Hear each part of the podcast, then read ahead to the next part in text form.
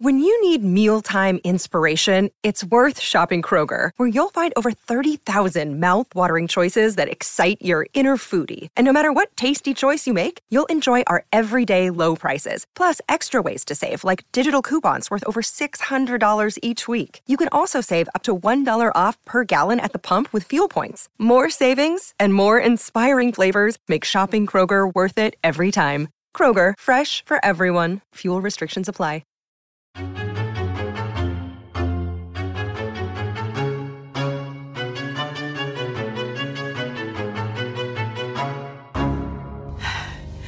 You might actually be the most derivative one of all. I mean, Christ, the same house. Maybe so. But you forgot the first rule of surviving a stab movie. Never answer the. I'm bored. Wait!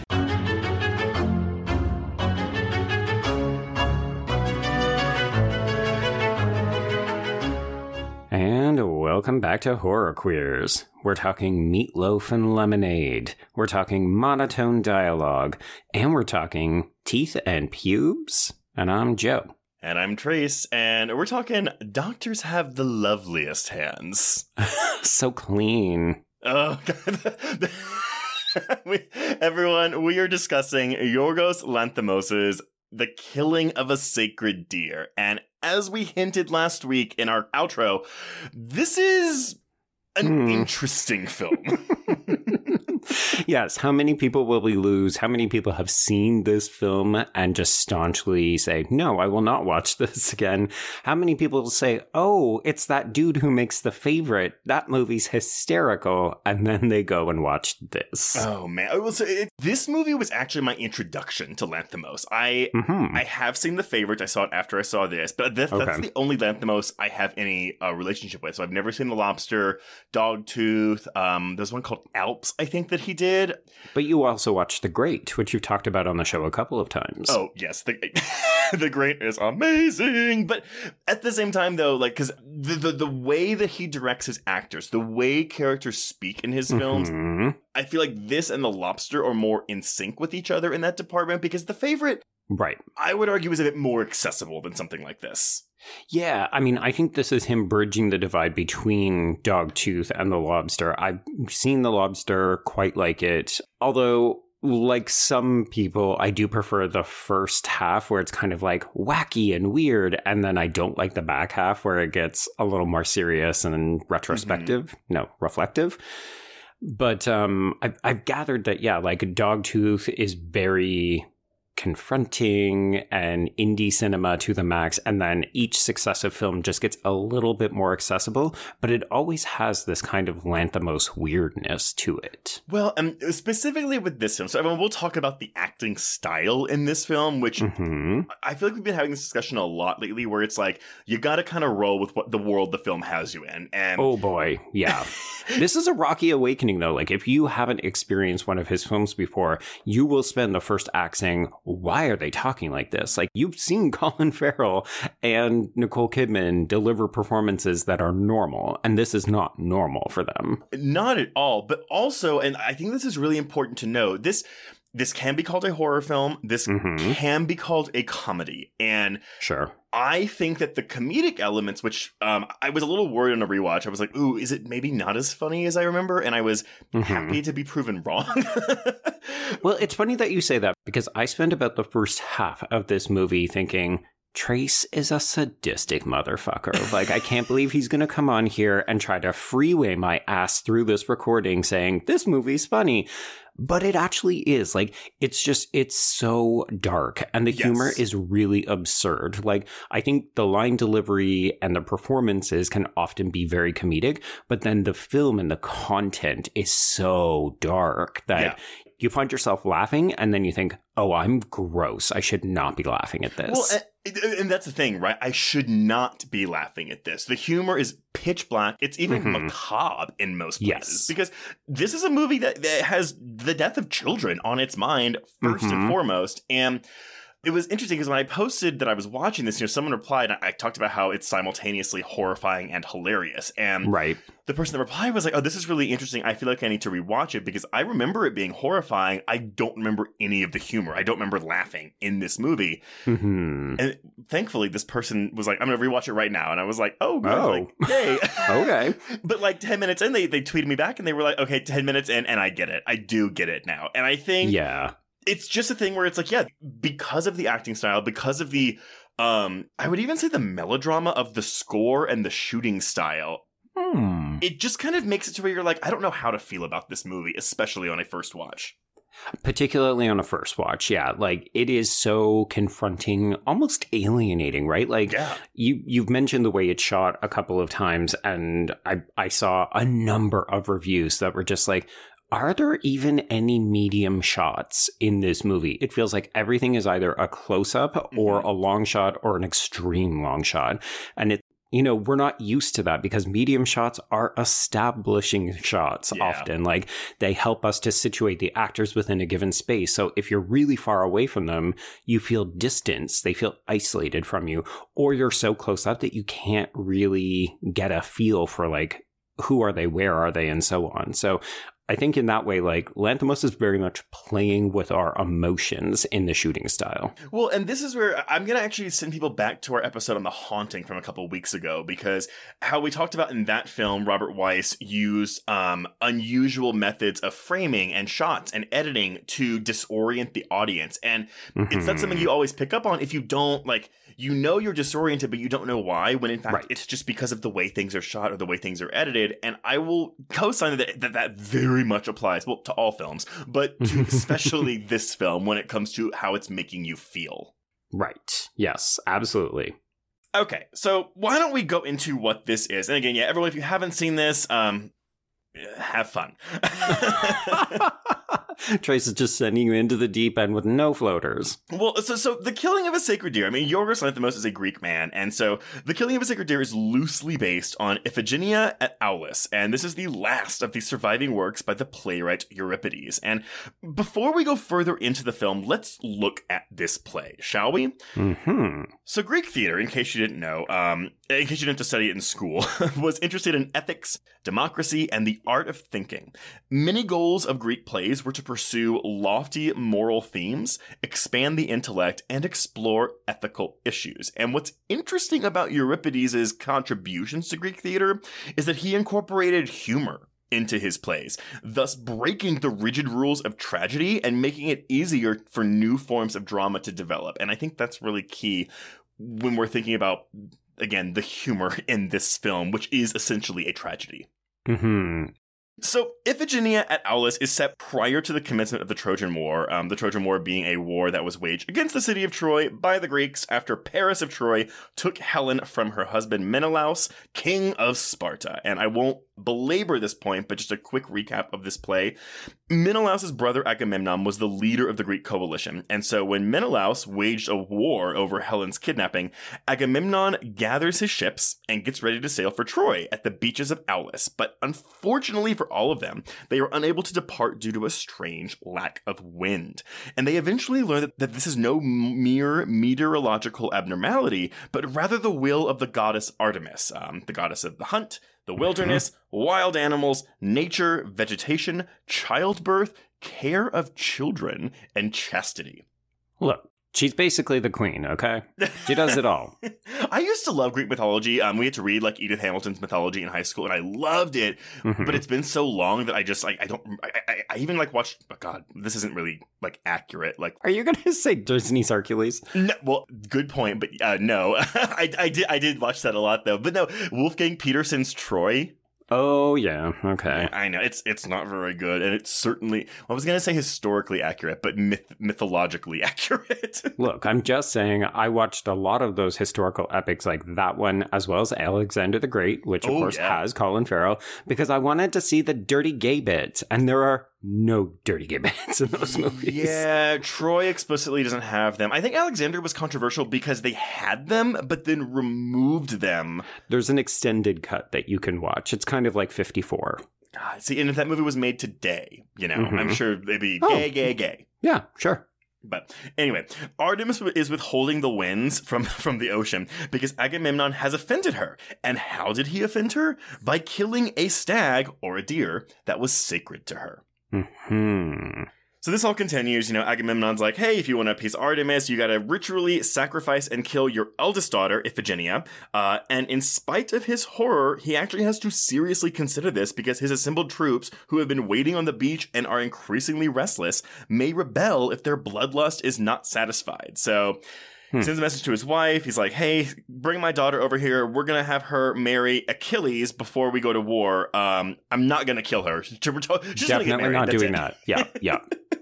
um, they all, of course, discover the truth, and realizing that she has no hope of escape, Iphigenia does consent to her sacrifice over her mother's protest, declaring that she would rather die heroically, winning renown as the savior of Greece, than be dragged unwilling to the altar. So she goes to her death with her mother so distraught she eventually murders Agamemnon, and in turn, she is murdered by her son, Iphigenia's brother, who seeks revenge for his father's death. Oh, Jesus. Yeah, a Greek tragedy. Yep. So I mean, again, it's this movie is loosely based on this concept. Um, I've Sure. never seen the play, so I can't speak to how it plays out like in actuality.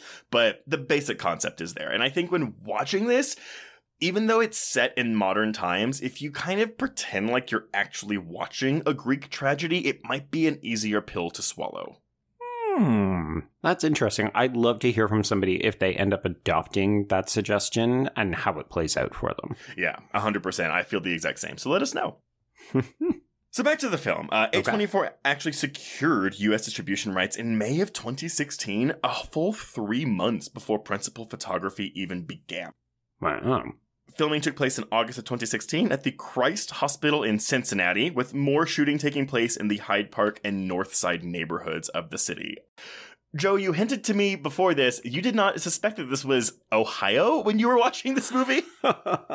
no, I certainly didn't. Like in my notes, I referenced the scenes where we see uh, Barry Keoghan and Colin Farrell sitting on the hood of his car in front of this bridge. I was like, and there's the Brooklyn Bridge that they're looking out on. And it wasn't until I started to do research that it was like, oh, no, that's a different Cincinnati. What the fuck? No no shade on Cincinnatians, but I just you don't hear about movies being filmed in Cincinnati very often, if ever. So I, I, I maybe it was a tax break. Maybe maybe he really liked the architecture of this hospital. Who knows? Hmm. Yeah.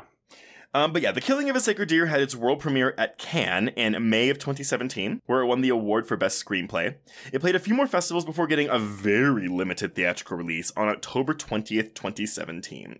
It opened in four theaters and would expand over the next three weeks, with its widest release being in 238 theaters. Over its entire theatrical run, it grossed $2.3 million domestically and $4.7 million overseas for a worldwide total of $7 million. So what you're saying is this episode is going to do huge numbers for us. Basically, yes. Although I was shocked at how many people had seen this movie when I posted about it. I was not expecting that many people to talk about it. But again, this kind of is one of one of those divisive films that I think sparks a lot of conversation.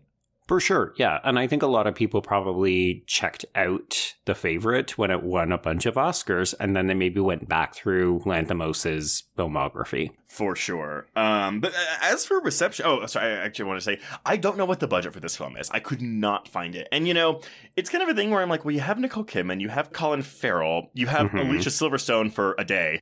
Hmm. I feel like at least the first two's paychecks must have been big, but maybe not because they were like, no, I want to do this film. Well, yeah, I mean, Kidman and Silverstone famously begged him to let them be in this movie after having seen The Lobster. So I wonder if this was one of those things where they just kind of ate their usual fee so that they could be in the film. And I guess Colin Farrell, he was in The Lobster, so he was like, yep, I'm bring me back Mhm. on. Exactly. Um, as for reception for this film, it was mostly positive. We've got a 79% on Rotten Tomatoes with an average score of 7.7 out of 10, and Letterboxd users have given it a 7.4 out of 10. I will say, so I, I did see this at Fantastic Fest. It was my introduction to Lanthimos. I adored this film. I walked Mhm. out, I reviewed it for, well, it was funny. So Bloody Disgusting, um, someone had reviewed it for Bloody out of the Cannes premiere, and they gave it a 1 out of 5, and they Yep. hated it. And hmm I get it. Understandable reaction. but it was back in the days when Bloody was still allowing multiple reviews for films and different critics to throw in different opinions. And I was like, right. um, I'm going to Hey. review this because it's a five out of five. Like, let's talk about the different ranges of responses that this movie elicits in viewers because this ain't no one star film. exactly. And so, uh, yeah, if you go to Bloody, you can go read a one star review for this movie and a five star review for this movie. There we go. Before I pass it back to you, Joe, um, I'm sorry, before I pass it to you, Joe, uh, no composer is listed on this film Mhm. because the score features classical pieces by J.S. Bach, Franz Schubert, and György Ligeti. And that there are also score cues by Finnish accordion player Jan Ratia. But I guess that wasn't enough to list him as a composer, so th- there's no Mhm. composer listed on this film. Yeah, which is really confusing because there's certain like I, I have the sound designer listed for certain moments, but I wasn't able to figure out like is that actually that person's work or am Yeah. I misreading classical music and that's what that is? Because there's there's like a percussive kind of train passing sound effect Mhm. that happens, and it's really ominous and really it creates this fantastic aural kind of dissonance in the film. And I really wanted to give that person credit, but then I realized, oh, I, I don't know who to give that credit to. Well, the, and the, when we're not hearing like classical pieces of music or opera or the accordion, like it's a lot of like really. It's kind of cliche by this point, by 2023, but it's those strings that Mhm. are used in horror movie trailers a lot now. yes. But it's constantly happening in scenes that maybe aren't even meant to be disturbing, but the score, the sound of these strings makes Mhm. every scene so unsettling. Yeah. Yeah. So when we kind of first really get to the big moment, I'll credit that guy, but again, it could be incorrect. Yeah, t- totally fair. Uh, note taken. All right. So we begin with an extended black screen. And yes, we're just we're hearing some piece of, of music, classical music. Just blasting out of your TV speakers, by the way. hmm Well, and, and right away, this kind of tells you this is going to be a slightly different viewing experience because we hold on this black fucking screen so long that I thought, like, did my TV go to sleep? What's happening? uh, but we don't. We actually then pull back slowly from open heart surgery before we get the title card. Trace, I'm sure you've seen the fun fact about this. it's real. It is real. hmm And Colin Farrell was here. He was present for this. Hmm. Yeah. So this is real open heart surgery that Colin Farrell went to see because, of course, his character is a cardiovascular surgeon. But when you're looking at this, Ooh. it is grotesque. I was actually uncomfortable. And it makes it almost worse to know that is a real person's heart. Well, and I think too because this movie isn't what I would call a violent or a gory film, Mm-mm. but this isn't imme- it's immediately cueing in, you into like, hey y'all, this is going to upset you, and Right. we're going to get this this really horrific visage out of the way right up front. I mean, the funny thing is, is this is just the human body in motion, right? Like Yeah. it's we're fixing up a heart, and yet it is incredibly confronting and yes, grotesque and upsetting. Like, well, it, here's the thing though. So, you know, when we talk about the heart, we always talk about it with love and it's emotion, Sure. right? mhm. But the way it's, not. It's an organ. Well, and that's the thing. It's the way it's presented here is very medical. It's very clinical, Mhm. which is very much how the rest of the movie is when it comes to spoken dialogue because these characters don't exhibit a ton of emotion in their dialogue. A hundred percent. Yes. Okay, so this surgery is being performed by Dr. Stephen Murphy, Colin Farrell, and he removes his bloody scrubs, and then he and his colleague Matthew Williams, who is played by Bill Camp with a great supporting mustache, they go on this kind of like West Wing walk and talk tracking shot down the hospital corridor, and they're just talking about watches. The the mundane aspects of life. I mean, hmm out of the way right now, right? Like th- this is again, this is the kind of dialogue, not even just the way they are speaking, but what they are talking about. This is going to be what it is for the next 2 hours of this film.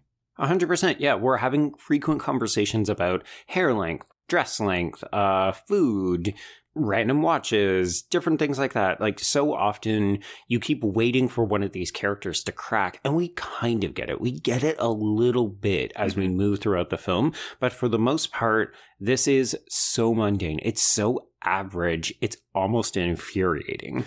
Very much, and I think I think that adds to the horror of the piece, though, because I think the the only emotion we really get to see in this film is from Colin Farrell, like towards the end of the film. hmm I, I think I saw someone in a review they they called this like an excellent exercise in underreactions. sure. Yeah.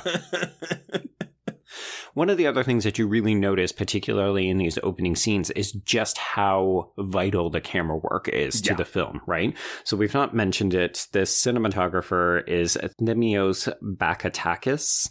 yeah, Yeah, I almost got it. There yeah. go. I think you did get it. Okay, so this is a frequent collaborator with Lanthimos. He did Dogtooth the Lobster as well as the other chilly children who die movie, The Lodge. yes, I saw that and I was like, oh, that makes sense. check, check, check, check, right?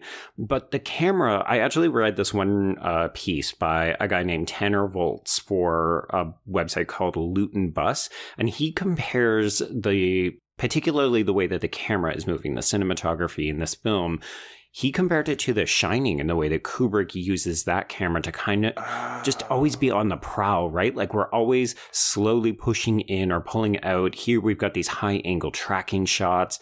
It feels like the camera is so active, but it's pushing in and confronting these characters, which is really interesting considering they so often will do anything to avoid confrontation themselves. I, I'm I wouldn't have even thought about that, which is funny because you and I both just rewatched The Shining for a guest spot on another podcast, Right. and as soon as you said that, I was like, oh shit. Mhm.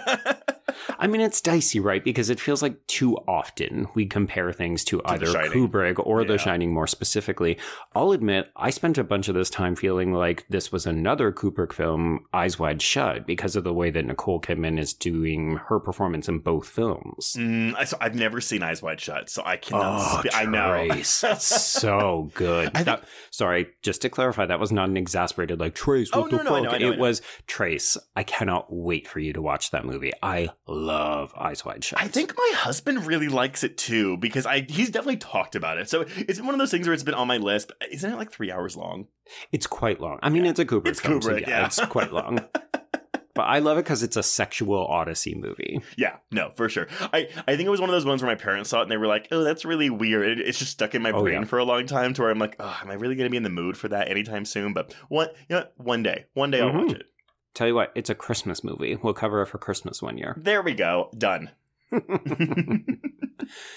So at a diner, Steven meets with teenager Martin, possible last name Lang, Mhm. and he is played by Barry Keoghan. Mhm. And of course, this is a fun thing if anyone has seen The Banshees of Inisherin, because both of these actors are in that, and they have a sort of tenuous, challenging relationship in that film as well. I'm assuming it's a bit more um, outward conflict in that one though, because again, in this one, we, we, we, we're, we're holding onto our cards for a lot of this. Well, Keoghan is a bit of a village idiot in that movie, so he's Mm. actually very annoying to Colin Farrell's main character, but Colin Farrell's main character is also an idiot. it's it's ironically enough a, a bit of a dark comedy as well. I, I'd Yeah. say it wears its comedy more on its sleeve, but like there's some pretty nasty shit that goes down in that film. Yeah, no, that, that that's that's still on my list. I missed it in the Oscar rush last year, but that's I love In Bruges, so it's Mm. like I I will be watching that eventually. Yeah, it, it is a huge recommend for me. It was one of the big surprises of the year. Oh, good. Well, Yeah. Okay. So, well, this is Okay, my yeah. introduction to Keoghan um, as an actor. I, I don't think I'd ever seen him in anything before this, which um, whew, what an introduction. Okay, that is fascinating. Yeah, because he was just coming off the heels of Dunkirk, the Christopher Nolan film. I know, and I've heard it's really good. It's just like uh, you have to drag me tooth and nail to go to a war movie. Yeah, yeah, no, that's fair. And I'll confess, Dunkirk is it's not my favorite war movie. It's not my favorite Nolan film. Uh, Keoghan is okay in it. I don't know. It's let's move on. Let's move on Yeah, before I lose too many people. We'll go here. We'll go here. okay, so they're sitting on the hood of Steven's car in front of the John A. Roebling suspension bridge, and basically, this is the establishment of their relationship. We don't know why an older man and a teenage boy are meeting. Admittedly, it's a public spot, but why is he giving him a watch? Why is he comforting him like a father figure would? So, this is very much a question or a prompt to take us into the film. Yes, yeah, we don't know what is going on here because yeah, it's clearly not his kid, but it's also Mhm. like th- there's always like a borderline inappropriateness to this relationship. Yeah, so you know, I was going to wait, but why don't we raise this now? Because Yeah. we are covering this on Horror Queers. And I'm curious to note do you get a sense of a kind of queerness to this relationship? Um, yeah, a little bit, but I, it's, I, I- I think it comes out more also when we get the conversation between Farrell and his son, um, Mhm. about the secrets later. Right. Um, but it's kind of one of those things where there's something like queer in both senses of the word about this relationship. Yeah, yeah, because. Uh, you know, I, I went on the hunt. I tried to see if there were any articles, and there are some people who speculate that Bob, the the son, The son. of Colin Farrell, is queer coded, but I think that's just because of the hair cutting thing. Like, oh, he's got long hair, so maybe he's a little bit more effeminate, which I think is kind of grossly stereotypical, but okay. But you're right that this movie has both definitions, I think, of queerness. Like the way that they're speaking, the way that they're reacting, all of these queer actor, all of these queer actors are queer. But I do think that there's a bit of an, a slight uncomfortable sexuality in the way that these two are comparing masculinity. Like that's where I think the queerness comes in between Stephen and Martin. Because Martin is almost like dick measuring with Stephen to be like, oh, you know, like, let's get it on the table. Yeah. Stephen drunkenly killed Martin's father because he performed surgery on him, but he wasn't fully capable. And as a result, Martin's father died, and Martin blames Stephen for this. Yes. So, so Martin's father is the sacred deer in our little um, allegory here. hmm And but this is what it- it's a couple weeks, a couple months ago. It's six months. Six months. Okay. And the thing is, so we're led to believe that Stephen and Martin have been having these meetings for the entire six months since Yes. this happened. Yeah. And it's only when Stephen starts being like, this is weird, Mhm. that Martin starts um, getting a bit more intense with his reach outs. Yeah, yeah. And that's one of the things that I find really fascinating. Again, I was going to kind of wait until we get into it a Yeah. little bit further, but I think there's a reading to be made of this that the sacred deer that, you know, you mentioned, Mhm. the whole story is kind of based on the the Greek myth. We could say yes, it's just that he wants eye for an eye. He wants revenge. He he wants someone from Stephen's family to die Right. in compensation for his father. I actually think that the original eye for an eye plan is that he's willing to accept Stephen As his father. his surrogate father. And it's only when Stephen starts to pull away because he says, I don't have time for you. I can't keep meeting you at the diner. I can't keep giving you things and giving you attention. I'm not going to fuck your mom, however hot Alicia Silverstone is. Yeah. That's when Martin says, Okay, well, fine. We're going to go into plan B. Now I'm going to kill one of your family members. One hundred percent agreed. And um, e- even going into okay, so I, I want to touch on this, but I, we don't have to spend too much time on it because we don't have this lived experience. But Mhm. I saw, especially in reviews, um, but even in analyses after the fact, where people would refer to Lanthimos's character's way of speaking as a very autistic way of speaking, and Okay. and so I was kind of like, okay, that seems like a generalization. I don't know how like Right. It makes us a little uncomfortable, right? Yes, exactly. And so I tried to do some research to see, okay, well, are there any reads? Um, and I actually found that a lot of people, be they autistic or not, did identify Barry Keoghan's character as coded autistic, Okay. but I didn't see it really extend to the rest of the characters in the film. And I thought Mhm. that was really interesting, but because I don't have ASD, autistic spectrum disorder, I don't, I, I can't really speak to what that Mhm. is. So I, I would actually ask any if any of our listeners do have ASD and they have insight onto this, or maybe they uh they relate to any of these characters in any shape, way, or form. Um, let us know. Yeah, I mean, one of the challenges of doing the show is that we want to speak from a kind of own voices perspective whenever possible. So we try to do research wherein people self identify and say, like, here's my read of the thing. Mhm. But if we can't find it, then we'll raise it, but we can't really unpack it and we can't always condone it. Exactly. So, I mean, I, I, I've seen some of the readings, but I didn't really find anything that was very. It wasn't compelling, like, it, it didn't have the support behind it that we were looking for, right? Right. Like, I saw articles that were like, I am autistic, and th- this film has a very autistic feel to it. But that was like, that was the That's beginning it. and end of it. Yeah. okay, take it just a step further. Give me some examples. Like, yeah. Cause I, because I- anything. well, that's the thing, you know. It's like uh, I guess the, an easy question you can have is why does Lanthimos have his characters do this? What is the purpose of having his actors read their lines this way? And hmm. Uh, let's limit it to this film specifically. Like, what what is the reason behind that? I, I don't know, and maybe as we go along in this episode, we'll maybe come up with an answer. Yeah, I mean, the way that I've always approached it, the way I've always approached it, the way I've approached it for the two films that sort of fall under these parameters, I would say The Lobster is very comparable to Killing of a Sacred Deer. Mhm. The Favorite less so, because that, that seems, as you said, quite a bit more publicly accessible in Yeah. terms of its comedic approach. Yeah, But both of these films are very stilted. You know, I think I've said the word confronting half a dozen times at this point. I've read both of these as deliberately off putting. Like, I think Lanthimos finds it amusing personally, but also having these characters do it this way makes us as an audience so much more cognizant of how we feel the character should be reacting. Well, and that's the thing too. I mean, I I did a little bit of research on autism spectrum disorder, and it was uh, the, the long and short of it is there are many symptoms of it, and there aren't like two people with ASD that are alike because there's so many different Mm. ways to diagnose it. Okay. But a general like common recurring symptom is you know like uh, uh, they typically have difficulties in verbal and nonverbal communication, social interaction, um, layman's terms for like uh, how you, you quote unquote should act in normal societal situations or social situations. And one thing that was brought up in this film was specifically how people will just casually, uh, nonchalantly bring up very explicit sexual things without Mhm. regard for how shocking it may come across, but also Right. no one around them acts as if it's shocking information to hear. Yeah, which is why I have a difficulty assigning one person an ASD reading because all of the characters in this world seem to be uniformly behaving in this way. Right. And so, but that, that's where then you run into the danger of, oh, yeah, the, the, whole movie has an autistic feel to it. Okay, but is that too much of a generalization? I, I don't know. Hmm. Yeah, and again, if so, to what end? Exactly, exactly. So I don't have much more to add to that, but I wanted to bring it up because it is something that I had seen in readings of this film.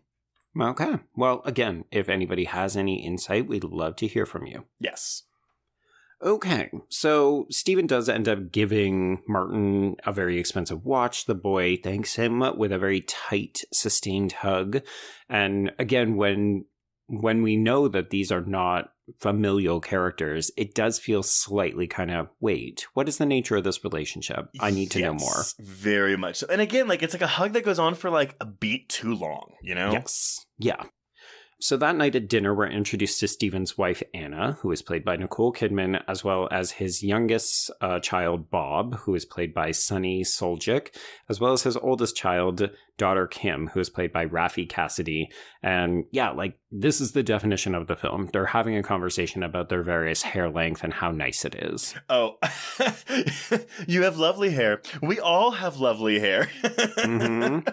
This is the point where Brian walked by and just said, What are you watching? It's it's weird, and again, it's th- these mundane things they're talking about. When the Kidman's character is like, "I think I'm going to make some changes at the office. I'm going to paint it, swap out the couch," and it's like, "Oh yeah, this is what rich people worry about." Okay. So, Yeah. yes, I I do think that that's actually really important. There is an undercurrent of class critique in this movie, I think, Yeah. because part of the reason that Stephen is able to get away with whatever it is that he did as the movie will come to explore is because he is so fucking filthy rich. yeah, Like Mhm. they live in this McMansion, they want for nothing. And that means that they get to have these kind of mundane conversations about redecorating and hair length because they don't have quote unquote any real problems. And I think like I, I don't know if I would call this an eat the rich movie, but I got the same feelings Mm. watching this family suffer that I did Mhm. watching the rich people in the menu suffer. Right. Yeah, like there is something kind of quietly compelling and cathartic about seeing these people get taken down a peg or two. A little bit. And as we move along, I do want to mention I think that um we maybe have a different read. Um, maybe we interpret some of the comedy differently too, because I would love to know what people who are parents think when they are watching this movie because you and I have been on record many times talking about how much we love watching children die in horror movies. Um, but you know, this is a film where you know, yeah, a parent has to choose which of his children or wife, but you know, it's gonna be one of the kids, uh, to die. And so I wonder if again, if the comedy or uh, comes through for parents, or if the horror of it all is overwhelming. Hmm I mean, here's the thing. This ain't The Lodge. It isn't that kind of No. movie. It's not Goodnight Mommy, to name another film by those same directors, where both of those films are very much like, I hate kids, Yeah. the movie. and these kids are actually pretty nice. I like both of these kids for the most part. I mean, I like them both, but they're also they're not great kids, you know. Like they're they're still kind of making some shitty decisions, and they're a little bit annoying and that kind of stuff. yeah, but, but you could say the same about their parents. Yeah, they're not gaslighting their parents into uh, and trying to drive them insane and kill their dog. right. Spoilers for several of those movies. um, but also, uh, just to bring back Volts one Yes. more time in this, uh, he does make a note that just in case you didn't think that these were kind of like wealthy young millennials, even the names are out of time because what contemporary wealthy sophisticates would call their children Kim and Bob? Bob is the big one for me. Like I don't I don't Yeah. know many youthful Bobs in my life. Yeah, and and the name is actually pretty apt for this kid. Like Suljic has a very distinct face. I thought he was actually the kid who we're going to see in the Bo is not okay movie that's coming out. oh yeah. Uh, actually, fun fact for anyone who's a gamer, um, Sunny Suljic actually plays Atreus in the last two God of War games. Hmm. Okay. But yeah, like this this actor has a very distinct look about them, right? Yes. And it's a, a bit of an old face, like a wise face, right? mm-hmm, mm-hmm, but it could also be the way that they're playing the character because you know for a lot of the time bob undergoes some pretty horrible shit in this movie but Yeah. he doesn't often react to it No, um, but important tidbit in this scene is that yes, um, we were talking about his hair. Uh, Steven wants Bob to cut his hair, and he does not cut his hair. right yeah okay so continuing the tradition of weird things happening in this film in the bedroom that night, Anna lies prone on the bed, and this is after she and Stephen have agreed to perform something called general anesthetic. So she basically lies flat on the bed like she's dead. She doesn't move, and then Stephen manipulates and positions her body so that they can have sex. And I did see a number of people. Frankly, I'm going to call you out. I think a lot of vanilla people saying, This is so weird. And I was like, This is a kink, folks. That's all it is. It is 100% a kink. And I mean, look, did I think to myself, well, this is kind of weird when Mhm, I first watched this? Absolutely. But it's also, doesn't it make sense? He's a doctor. Exactly.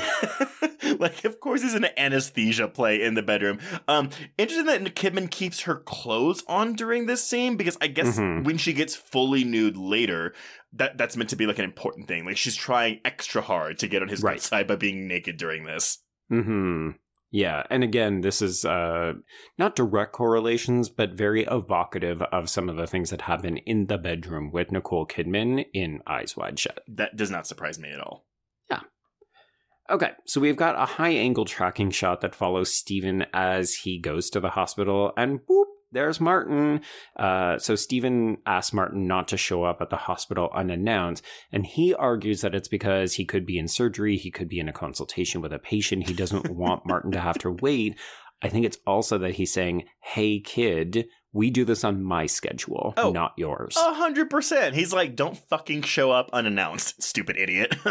Well, and I think this is where you could start to make a bit of a gentle queer reading because there's a moment later on where Anna will confront Stephen and say, How long have you been seeing him? Yes! Where have you been meeting him? And it's very much a, Ooh, you are having an adulterous affair with this teenage boy. And this is like, oh, when your lover inadvertently shows up at work because they're trying to embarrass you in front of work colleagues. Oh yeah, you're a hundred. I didn't even think about that, but yes, it could, the the Kidman questioning even like cements that theory for me. Mm-hmm. Mm-hmm. okay, so uh, unfortunately, this does not go unnoticed because Matthew is walking by. So Stephen has to introduce Martin, and he lies. So he says, "Oh, this is a friend of Kim's from school," Yeah. and Martin goes along with it. yep, cheating husband. There you go. There we go. There we go. So at home, Stephen observes Kim working on her choir scales. Uh, you know, he's, I guess, being a diligent dad, sure. And he's reminding Bob about the household chores again, very kind of mundane, everyday life stuff. Yeah, and I I, I can't really speak to Raffey Cassidy's uh, singing voice very much because I don't I don't it's it's not like something super impressive, but I'm assuming she does have a very strong singing voice because she played the young Natalie Portman in Vox Lux. Oh, really? Mhm. Oh, okay. Yeah. Hmm. Yeah, I I wasn't super impressed when she sings Ellie Goulding later on, but I wasn't sure if it was one of those this is a deliberate performance That's- to say Yeah, it's a girl who's trying to impress a boy with her singing and it's meant to evoke a teenage insecurity. that's what I that, that that's absolutely the read I got because I feel like if she was meant to be an amazing singer, Mhm. they would have like had her sing amazingly or cast an actress who could sing amazingly. Right. Yeah. Or dubber. Yeah, exactly. So we move to a gala where Stephen is delivering this keynote. It's boring medical shit, but Uh-huh. we are introduced to another character who will gently come back into play later on, Dr. Larry, who is played by Barry G. Bernson. And this is, I think, another example of that sexual frankness Yep. that people don't seem to react to, where they're just talking about the kids, and all of a sudden we just drop, oh yeah, Kim's menstruating now. and the response from this man, oh great. Hmm. But again, they are all doctors. Yeah, yeah. It's it's everything about this movie is so clinical. But Very clinical. this is I mean, if you're not on board with this movie and this line happens and you're still like, what the fuck is going on? Um, Mhm. might be a lost Pull the cord, cause. parachute out of here. Yeah, get out, get you. So we go on another walk with Martin, and this is where we start to get a little clarification. So we learn that Martin's father has recently died. Martin is still processing that, but he is trying to be supportive and friendly with his mother. And Stephen decides, you know what? Well, why don't you come over to the house for dinner? You can meet my family. So we kind of move into that where we see Martin arriving. He's bringing flowers, he's bringing gifts. It's almost like he's a suitor, but he's also very much like scoping out the house, checking in on these people. And when you know what he's going to do later, it kind of makes you feel like, oh, is this hereditary where he's giving things to people so he can p- Well, practice witchcraft on them later? And like again, like the way he speaks, he walks in and he gives her roses. Like, uh, Steven told me you liked orchids, but they were out, so I got you roses. I hope you like roses. And there's no punctuation. He's just like rapid fire, like going, going, Mhm. going. It's and you're kind of like, stop talking. but is it also just because he's a teenage boy who feels slightly uncomfortable and intimidated? ah, see though, I I don't ever think he feels. Inti- I think he's always in control for the majority of this Mm. film. Okay. I mean, I can see it because Martin never truly gets ruffled, even when shit hits the fan later. Well, because by your theory, which I, I agree with, like he, the whole time he's trying to make Steven his father. So in reality, he shouldn't care, or maybe he does. Maybe maybe he's doing this because he knows that he is actively trying to take their father and husband away from them, and so he's Mhm. doing this as like an amends of sorts. Well, I thought it was more like a fact finding mission. When he's upstairs with Kim and Bob, you know, we see this really interesting shot where Bob notices that he and Martin are wearing the exact same shoes. Mm-hmm. And you're just like, oh, okay, so you you could fit right in here. You're almost like one of the other kids. But then he's sussing them out, you know, like, oh, do they smoke? Ooh, will they walk the dog with him or not? So it almost feels like he's testing the boundaries of what he can say and do with these family members. Well, and again, to, to add to the awkwardness, this conversation about the armpit hair that Bob asks oh, him. boy. Again, Yeah. yeah, it's like ah, this is just it's ju- it's. Why are we talking about this? It's so uncomfortable. Well, but at the same time, I mean, like, I've talked about my issues with how I, I was very late getting armpit hair as a teenager, and so I was really Mhm. embarrassed by that. So it's like, oh, like, I, I guess I buy I buy Bob wanting to ask these questions. It's more Mhm. so uh, Martin going along with it where I'm kind of like, ooh, like this, it, it just feels a little inappropriate. Yeah, particularly when you think these people have just met. Yeah. But at the same time, everybody kind of seems okay with it. Like when Martin pulls up his shirt so that Bob can examine his armpit hair and his chest hair and make comments about how he's apparently not as masculine as Steven is. hmm You also very clearly notice that Kim is checking out that bod. Very much so. But eh, this is a world though where like, literally, I know that this doesn't happen, but like if someone just goes up to someone and goes, Hey, excuse me, can you please show me your penis? They would just be like, Yeah, absolutely. Here, here's a quick peek. Yeah, exactly. People do as they're told in these in these movies. yeah, th- there are no societal or like social limitations in yeah. There's no boundaries. Yeah, right? there you thank you. Boundaries. Kim and Martin proceed to go on a kind of slow motion walk, and this is where she sings for him. It should be romantic, or we should feel like there's a connection, but, But- you can't shake the feeling that something is wrong, something is off. But that's that's the slow zoom out of the camera that we get, Yes. and this and again that stringy score that is constantly playing over this film. Hmm Yeah, it it also makes us feel like voyeurs. Yes, I, I love that. I, to- I totally get why someone would be like, "I'm uncomfortable. I don't like this." Yes, A hundred yeah, because the whole movie is just uncomfortable the whole time. right. Like honestly, if, if you don't like cringe comedy, this is not the movie for you. Yes, which is why Brian side eyed the TV and then just Like walked out. fucking hates it. He cannot handle the cringe comedy. Whereas I think you and I, we we look at him, we're like, ooh, and then we lean in a little bit more. Yeah, I'm kind of, for me cringe comedy. It's a, it's a little cathartic because I'm like, oh, I'm glad that's not me. Oh, Which is the same reason a lot of us watch horror movies, right? yeah, exactly. Yeah. Okay, so back in the living room, the family has gathered, and Martin compliments the house about how nice it is, and he admits that he lives in a not so nice house in a not so nice neighborhood. And we will see his house later on, and it's not bad per se, but when you look at the McMansion that they Yeah, have, the exactly. yard that they have, we're talking completely different class systems here. Well, but this is like it's like bodies, bodies, bodies. You're upper middle class, which they're they're, they're probably closer to middle class, but still. No, because she's a doctor too, right? Like oh yeah, so they they are pulling in probably like 200k easy. Actually, Uh. cardiovascular surgeon? No, they're super fucking rich. What are we even saying? upper middle class. Just upper class. As Anna is flossing that night, she she starts to ask questions. You know, how do you know this boy? It it's not the kind of hey, is this your queer lover? It's very much just that was a nice guy. How do we know him? Why was he in our house?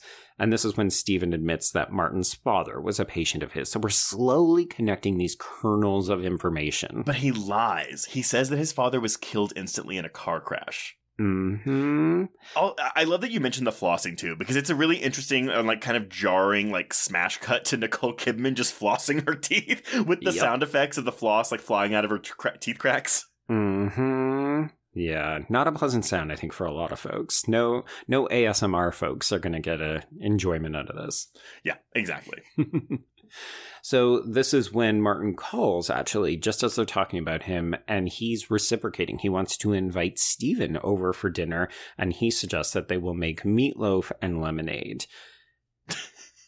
so Okay. here we go for dinner. So Martin and his mother, who doesn't have a character name, it's just mother, played by Alicia Silverstone, in basically one of two scenes in this movie.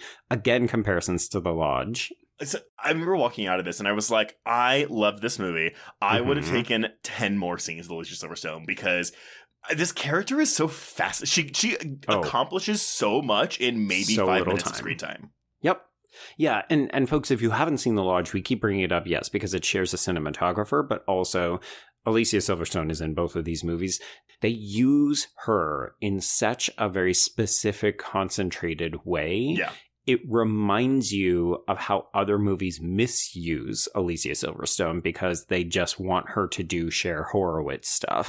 Yes. And she's really good as a dramatic actress. I, I, I wholeheartedly agree. And you know, I feel like we've been seeing it's not really a, a, a Silver Stone Assance that we're getting, but like, you, but I've been seeing her pop up in more things. Yes. She never like the lead role. She's not getting her hereditary. I would love for her to get her hereditary, but I like that at least starting with this. I think this is the first time I really saw her like pop up again after her hi- hiatus. Mhm. Just seeing her in things, it, it just it warms my heart. Right. Yeah. And you're not wrong. She's totally fantastic in this movie. Yeah. So we get this kind of uncomfortable surrogate family experience where they press Steven to stay so that they can watch a movie together and they're watching Groundhog Day. So we're, you know, leaning a little bit into the ironic, oh, cyclical, what comes around goes around kind of thing. But Martin goes to bed. So he gives Steven another inappropriately long hug and then he goes off and we're left like it's a blind date where the mother just says, Oh, you know, you've got really nice hands. And she scooches a little bit closer. She asks him if he wants some of her tart, which Oh. is, I totally think, a sexual euphemism. Okay, no, I, I'm sorry. So, but after we get that, we can come back to the hand sucking bit. But like, when he stands up, her line is, "I'm sorry if I made you feel awkward, but I didn't mean to. But I won't let you leave until you've tried my tart." yeah. And it's more or less delivered just that way. Like Yeah. a full, it's a locomotive line delivery that has no punctuation. exactly. But okay, so yeah, so she's admiring his hands, and you're kind of like, Mhm. okay, this is kind of weird. And then she just starts mouthing them, Yeah. like. Yeah. You And, and you know what? Maybe this is a kink as well, but it is not something that you see every day. Like, I feel like I've seen the anesthetic kind of kink porn before. This feels wholly unique and very uncomfortable. Well, but okay, the anesthesia stuff that makes sense though because it's in the privacy of a married couple's bedroom. This is a man who has just met this woman. He is married. Mm-hmm. Her, she is widowed, yeah. and she just starts like, th- "This is where you're like, what the fuck is going on?" Movie. Mhm, mhm. And you, you come to realize, oh, this whole evening was a setup. There Oh, was yeah. no, oh, come back over because I want to reciprocate you having me over, so a tit for tat. Even though, yes, that is what we're doing. Martin loves to do eye for an eye in this movie. But at the same time, it's very clearly a chemistry test. Hey, how did you fare with my mom? Did you bone her when I went to bed? yes. Ugh, God. And th- this is this is the end of Alicia Silverstone. She will not appear in this movie again. No. But goddamn, if she doesn't make an impression. hmm Yeah, it lingers over subsequent conversations with Martin, such as the next morning Yep. when Stephen goes into work and Martin is already waiting for him in his office. Mm.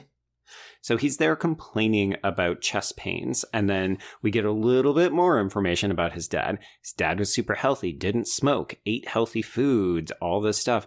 He shouldn't have died in that surgery trace. Yep, yep, yep. And, uh, Steven keeps saying I had two drinks before the surgery later in the film. Do you buy that it was Mhm. just two drinks?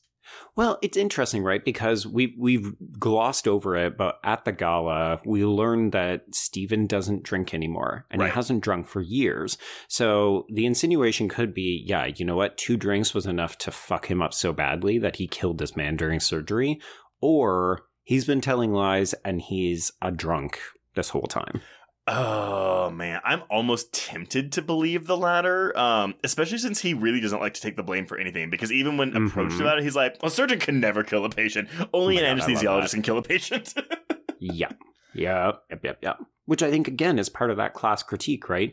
He's in a wealth bracket that is big enough that he can literally defer the blame. And also, Right. his power and his privilege as a cardiovascular surgeon means that the hospital would probably protect him during cases of negligence like this. yeah, uh, honestly, I used to like want to be like um like an, a surgeon of some sort, but Mhm. looking back on it, it's kind of thing where it's like, how many lawsuits do you think get filed against surgeons on a daily basis? Ugh. And that just sounds so stressful.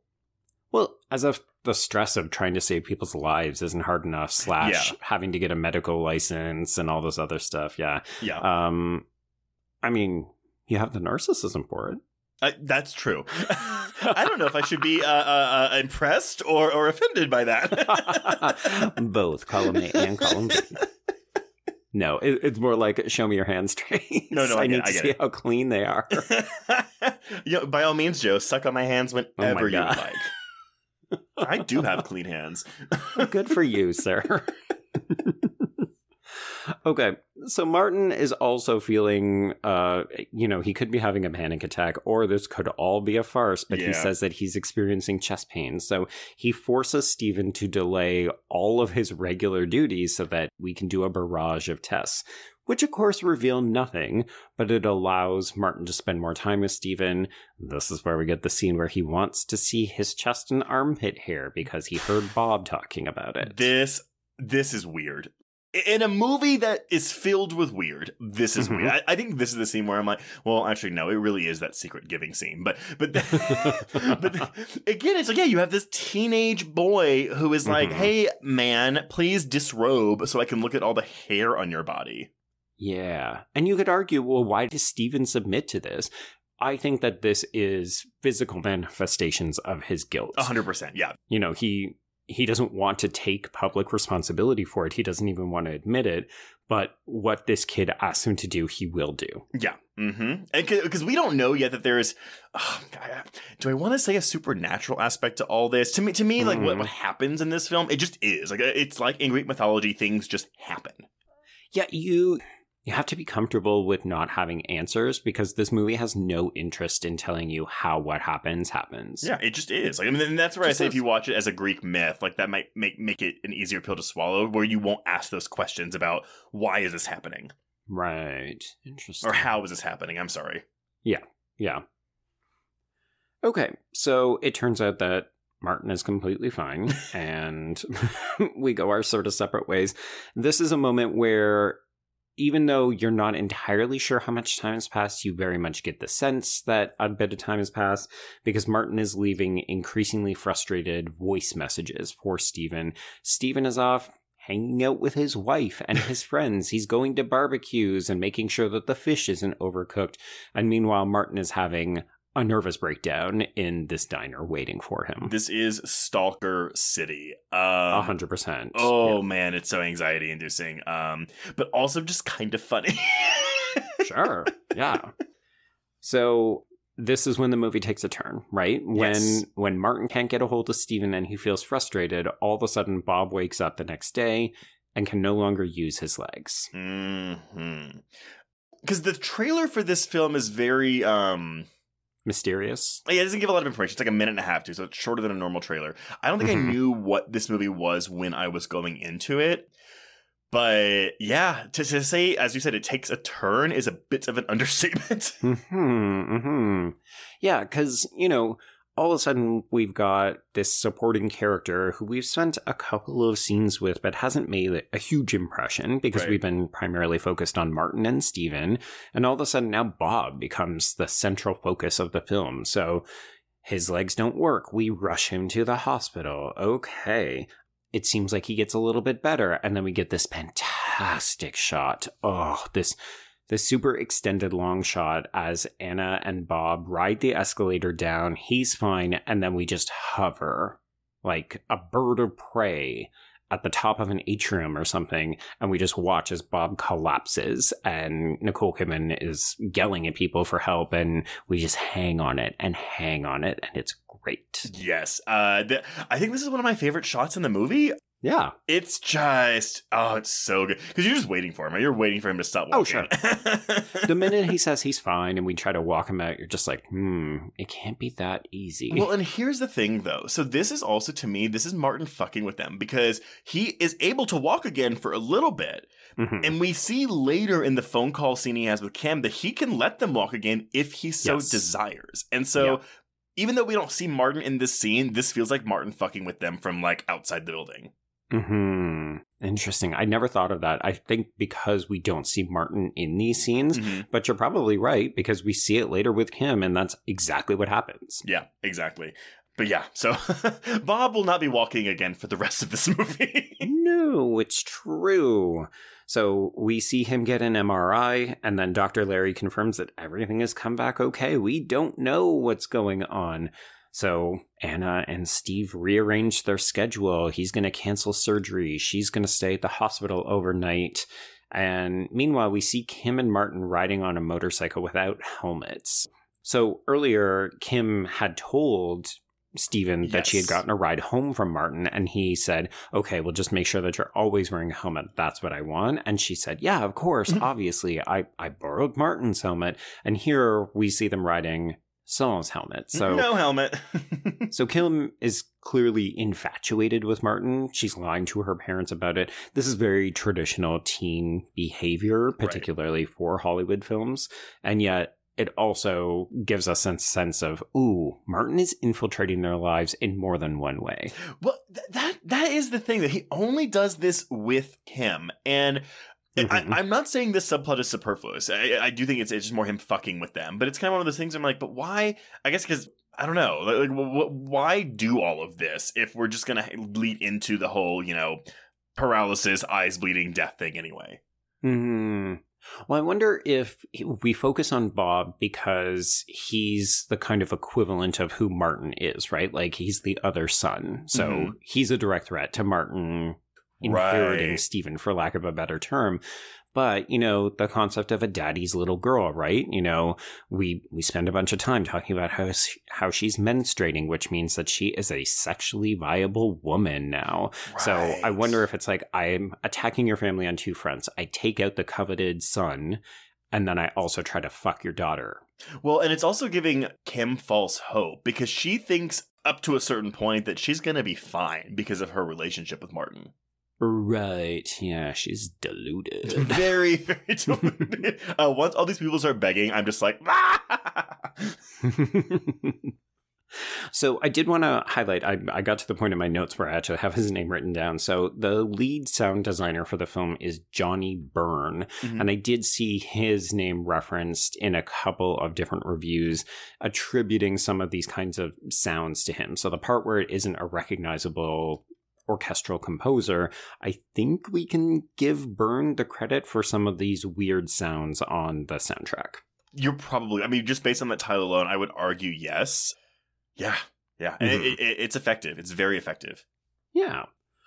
Okay, so the next day, Anna and Stephen discover that Martin is already in Bob's hospital room. And I mean, Anna doesn't have any reason to suspect anything bad, but Martin wastes no time, more or less ordering Stephen to meet him in the cafeteria. And this is when everything gets laid out, right, Trace?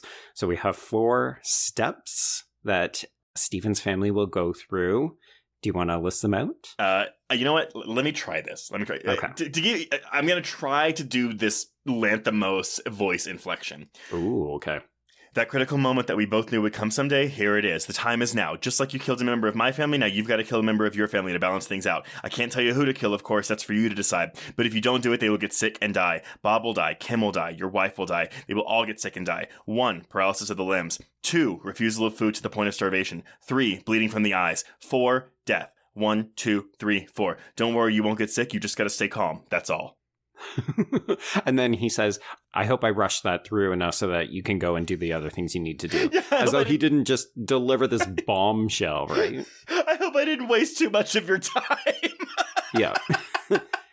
Off you go. Make a decision. Who do you want to kill? And again, uh, this is uh, it's almost at the hour mark of the film, and Mhm, This is 51 minutes. yes, so everyone like there will be no explanation for how this happens. This Nope. just is it happens. He says so. There's no oh Martin's actually a secret god. There's no oh there's a secret medical reason. No no no. It's just happening.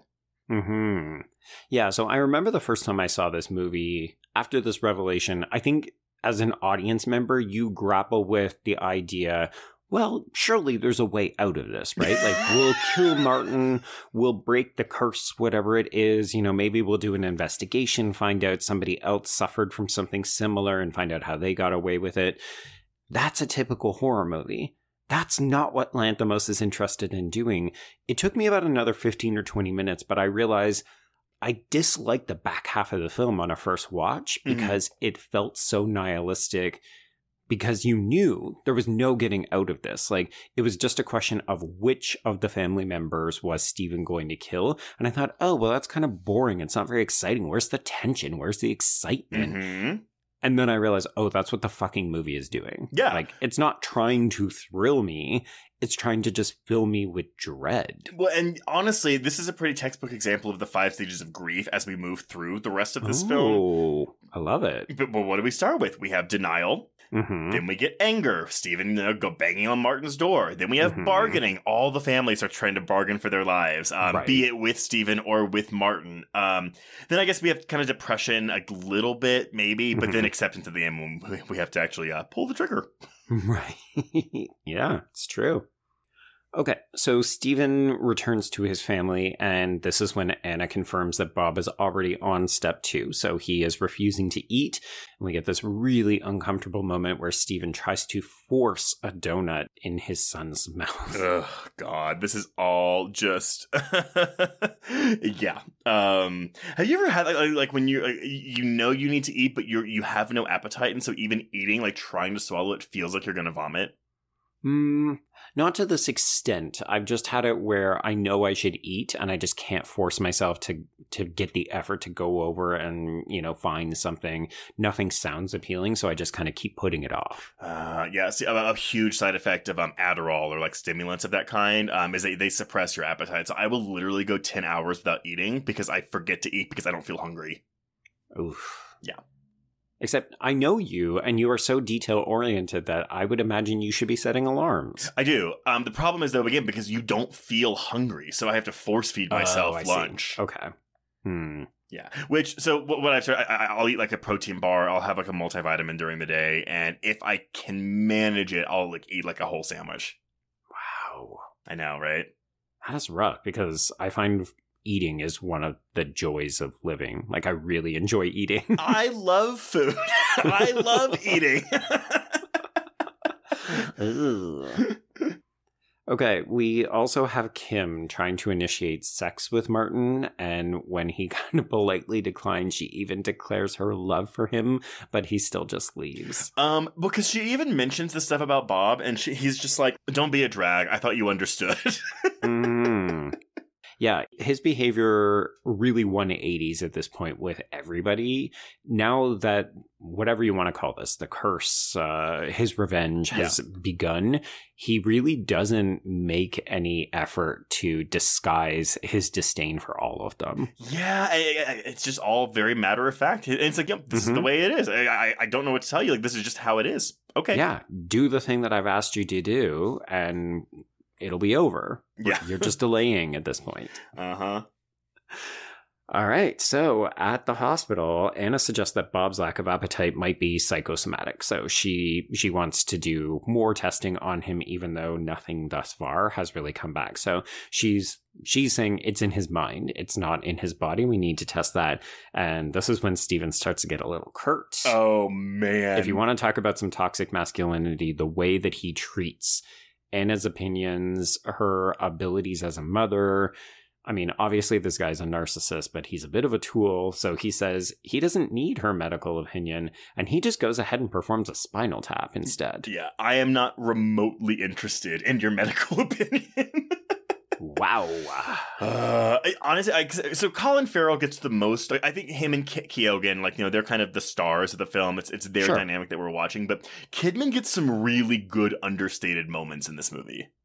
I think understated is the big thing. I can imagine, particularly like female identifying viewers going into this saying, I'm annoyed or even frustrated at what Anna and Kim go through because they often feel very passive and responsive to other characters. Mhm.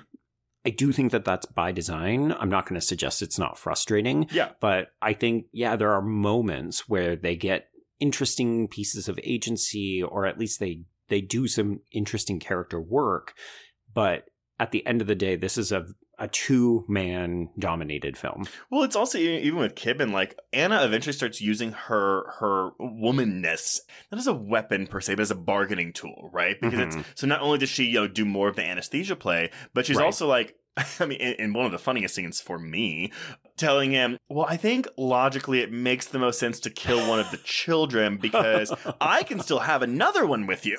hmm hmm yeah, I think that is the perfect synthesis of the uncomfortable horror of this movie and its absurd comedy. Oh yeah, I mean, like when we get to that shooting scene at the end, we'll talk more about comedy.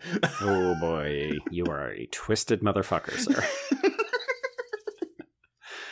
Speaking of twisted motherfuckers, this is the point where Steven takes a paralyzed Bob around in a wheelchair and then he tries to force him to walk. And when his legs don't respond, obviously, Steven just allows him to drop on the floor. Funny. Okay, but again, visually, uh, this is horrific, but visually, Mhm. this is still very funny. Right, because you're it's so dumb, right? It's just like Steven accepted your poor son. Well, and, and we get this idea afterwards because when this doesn't work two or three times, Steven sits with Bob and he says, Okay, well, we're going to play a secret game. So I'm going to tell you a secret and then you tell me a secret. And he clearly thinks he's being father of the year by confiding in like, he tells him a horrific story about familial incest, which I think people have admittedly blown up online. We'll come back to it in a moment, but Uh-huh. he tells him this story in the hopes that Bob will open up and say, This is an act. This is a prank. I've just been faking this Yeah. this disorder for no good reason, but this is why I'm doing it. And of course Bob doesn't do that, but it is it is wild that a parent would think, "Oh yeah, I'll just toss my child around because I'm pretty sure they're faking it." Well, but that's his narcissism, right? Because he can't believe that his actions caused this to happen. hmm Well, and it's it is supernatural, right? He doesn't want to believe that this is happening, so he is very firmly in denial. Well, that's the thing, though. Like, it's.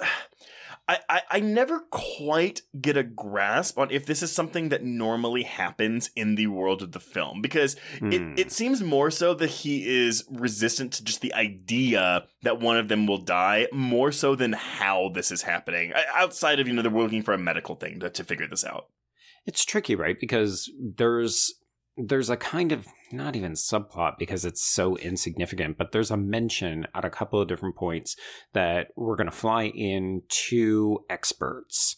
And we never even Oh, see yeah. them. We never see them perform any tests. We just learn later on that they tried and they couldn't discover anything and they're already on their way home. But mm-hmm. it very much feels like this intersection between emotionality and how that can cloud your judgment, but also how science isn't always extremely reliable. Like, science won't give you everything that you're looking for. You need something that combines the two. yeah exactly exactly but going back to yeah, this, I was going to say. So let's come back to this. Yeah, because well, so you say you think it got blown up on social media. I think I missed this discourse. So what are you referring to? So not social media because I, I wasn't paying attention when this Okay. film came out, but in a bunch of reviews, this scene will almost always get mentioned. And even the most kind of casual, it's, you know, oh my God, he does this disgusting thing to his father. It's incestuous. I can't believe the movie wouldn't do this. I definitely read this as playful childhood experimentation. Yeah, yes, it it is uncomfortable because we don't like to think about children and parents interacting sexually, but in my mind this isn't a sex act, this is an act of curiosity about anatomy. I am inclined to agree. And I think was it just last week where I was talking about how I would take showers with my father when I was a toddler, mind you, I wasn't a teenager. Um, but like bathing with my parents wasn't something that was out of the norm, and I remember bathing with my parents. And again, there's nothing sexual about it. It was not Mhm. incestuous. It was just a parent like bathing with a, with their toddler. Right. obviously in this story, uh, Steven is a, uh, I guess about 11 or 12, I think he says he is. Yeah, preteen. Yeah. Oh, he says when he's Bob's age. He had only just started masturbating he uh, and ejaculated. He wasn't ejaculating full. So I, I, I, yeah, I agree with you. I mean, look, it is a very uncomfortable scene to listen to. I think actually, Sure. I think it's the fact that he is telling his son this that makes it more uncomfortable than Mhm. the story itself. Right.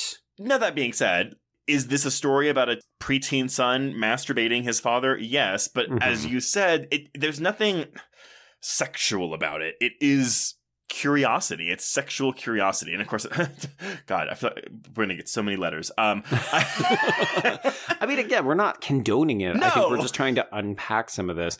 Yeah, because I, I did see some people who I think fairly assessed this and said what's uncomfortable about this is that he's talking about a sex act to his underage son. In the hopes of getting him to divulge some kind of information. Right. That's what's uncomfortable. But I definitely saw a bunch of people say, you know, like, oh, and there's talk about like this fucking incest act. And I'm just like, no, I think you're actually misreading the purpose of this. Yeah, I agree. And also, like, because this scene in general is a transaction. And I read, Mhm. I, I should have pulled the quote, but there was an article I read where it said 90% of the dialogue in this film, like between two people, is transactional. Right. Be it bargaining for their lives, be it trying to get a secret, be it um uh, Anna when she's giving a hand job to that dude to get to get Mhm. medical files, like it, everything, everything in this movie is transactional, and that's all it is. There's no emotion in it at all, except for the rare moments when Steven gets angry.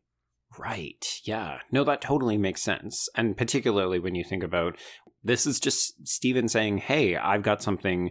Why don't you give me something back? Yeah. Because he's hoping to uncover information. Like I said that there wasn't really an investigation into how this is going on, but in a way, this is Steven's clinical approach to doing that. Like Yeah, maybe he can get a sense of why this prank is happening because he doesn't fully believe that there's something supernatural. right, exactly. He's still in denial. Yeah. Yeah. Okay, so when this doesn't go well, uh, Stephen makes a not so thinly veiled threat that he will punish Bob by making him eat his own hair. Ugh. Yeah, it's gross. gross. But again, this this comes back into play because we've been talking about Bob's hair throughout this film, and we will continue to do so later on. oh, yes, yes, we Mhm. will. Okay, so he ends up falling asleep at work. Anna drops off a shirt in the morning and she assures him everything's going to be fine. Cut to Kim at choir and she just collapses. oh, again, it's kind of because we're we're up close with her for most because we're doing "Carol of the Bells" here, um, my Mhm. favorite Christmas song. Oh. Uh, but then we pull out to that long shot Yeah. and watch her just fall in this Boom. sea of children. Yep, yep. So, of course, then we're back at the hospital and Anna is crying on not her husband's shoulder, but Matthew's shoulder. And this is Kim now struggling to eat, so she's already into phase two. yeah. Uh, uh, Do you feel a little cheated that Nicole Kidman doesn't lo- lose the use of her legs in this movie? I thought we were going to get there, considering that the kids seem to fall in quick succession, and Mhm. we even get a notification by Martin, you know, hey, Anna, you better act quickly. I thought for sure that we were going to do that, but then I wondered if maybe we start with the smallest, youngest child, and then we move our way up, so maybe it takes longer. I well, or it's just up to Martin. Maybe he's like, you know, maybe I'll wait till Bob dies and then I'll start affecting Anna. But I, I, I, I love the scene when Kim is like, "Have you lost the use of your legs yet, Mom? Are they getting numb yet?" That was rough. So Stephen is starting to accept that something is going on because he does go to Martin's house and he bangs on the door, yelling that he'll fuck him and his mom just like they wanted if he doesn't answer. I definitely wrote down that line. Mhm. I mean, it's cheeky. It's kind of fun, right? Because it it brings mother and her attempted sexual persuasion back into the fray, but it's also like I mean, you and I are sticklers for semantics because we often find revelatory language. hmm Sorry, because we often find revelations within language and dialogue. So Right. I, you know, yeah, I took note that saying I'm gonna fuck you and your mom, and I'm like, well, there's two ways of saying that. Uh, and I really thought we were going to get more Silverstone in this scene, but nope. she is just, no. I guess, at work. Nobody's at home. No. so this is when Stephen confesses his relationship with Martin to Anna. We get the questions, how long have you been seeing him? Where have you been meeting? And so on. And then Stephen adamantly protests that it can't be his fault because a surgeon is never responsible for killing a patient. That's an anesthesiologist. that logic does not make any kind of sense. No. It's pure narcissism. I think it's funny too because if I'm not mistaken, Matthew is an anesthesiologist, right? So he's basically saying, "Oh, my best friend, the guy whose shoulder you're crying on, the guy whose dick you're going to jack off in a couple minutes, hmm it's all his fault. It's Yeah. never my fault." But that's why Anna goes to him later. She's like, "You'll tell me the truth." yeah. so important to note that this is actually also when the film's perspective changes. This has primarily been Steven's vehicle. And even though we said that Anna and Nicole Kidman don't really get a ton to do, yeah. it does shift and it becomes mostly her film until the end. Yeah, no, I, I, I like that. I mean, look, Colin Farrell, I think, is really good in this movie. I Mhm. just like. It's like, oh, Nicole Kidman is doing a movie like this. Like, Right. I just want to see her be in this movie. Hmm. What's interesting too, because these actors were both in The Beguiled, which is the movie they Yeah. make after this, and it's a similar kind of role where they don't quite trust each other, but they have like a sexual thing, and it's intriguing when you see like how actors have been paired together in past and future projects. Like, it often seems like there's a commentary between films. Yeah, I, I can see that. I mean, I, I guess it probably improved their working relationship too. But Mhm. um, but Nicole Kidman has a bit of a different, not a completely different dynamic between her and Farrell in that movie. But he's very much the um, the don't want to say weaker character in that movie. Right. She's stronger. She's in control because, of course, he's bedridden because he's been shot and she's sort of nursing him back to health. Yeah, exactly. Yeah. Okay. So this is where Kim manages to stand briefly so that she can wave at Martin while they're talking on the phone. And this was my, oh, I should not laugh at this moment. But when Oh, Bob falls out of the bed. tries and he falls off the bed, I laughed and then caught myself and felt awful. Oh no, fuck that. No. he literally goes, "I'm going to walk to the window too." And then we we cut and it's just an immediate like he's just on the floor. It is Yeah.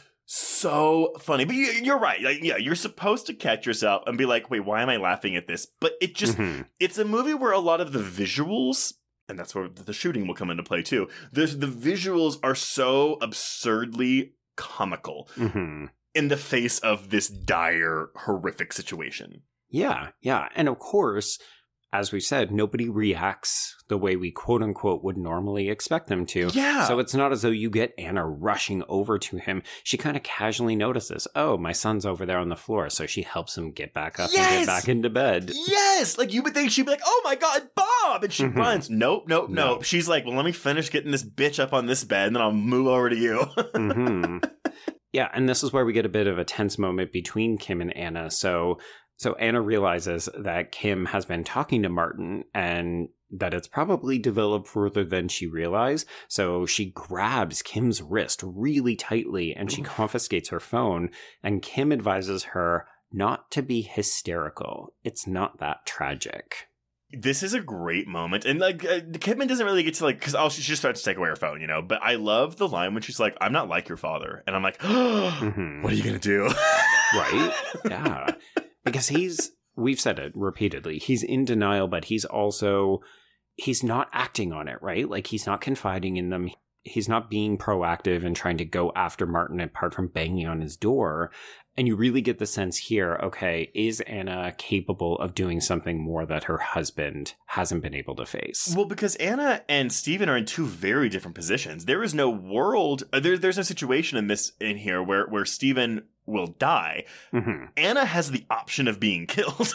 Right. That is true. and I love watching Kidman like navigate that in her mind as the film goes on. hmm So we get possibly one of the most infamous scenes from the film when Anna goes to Martin's house and he is there. So she sits down and has a talk with him.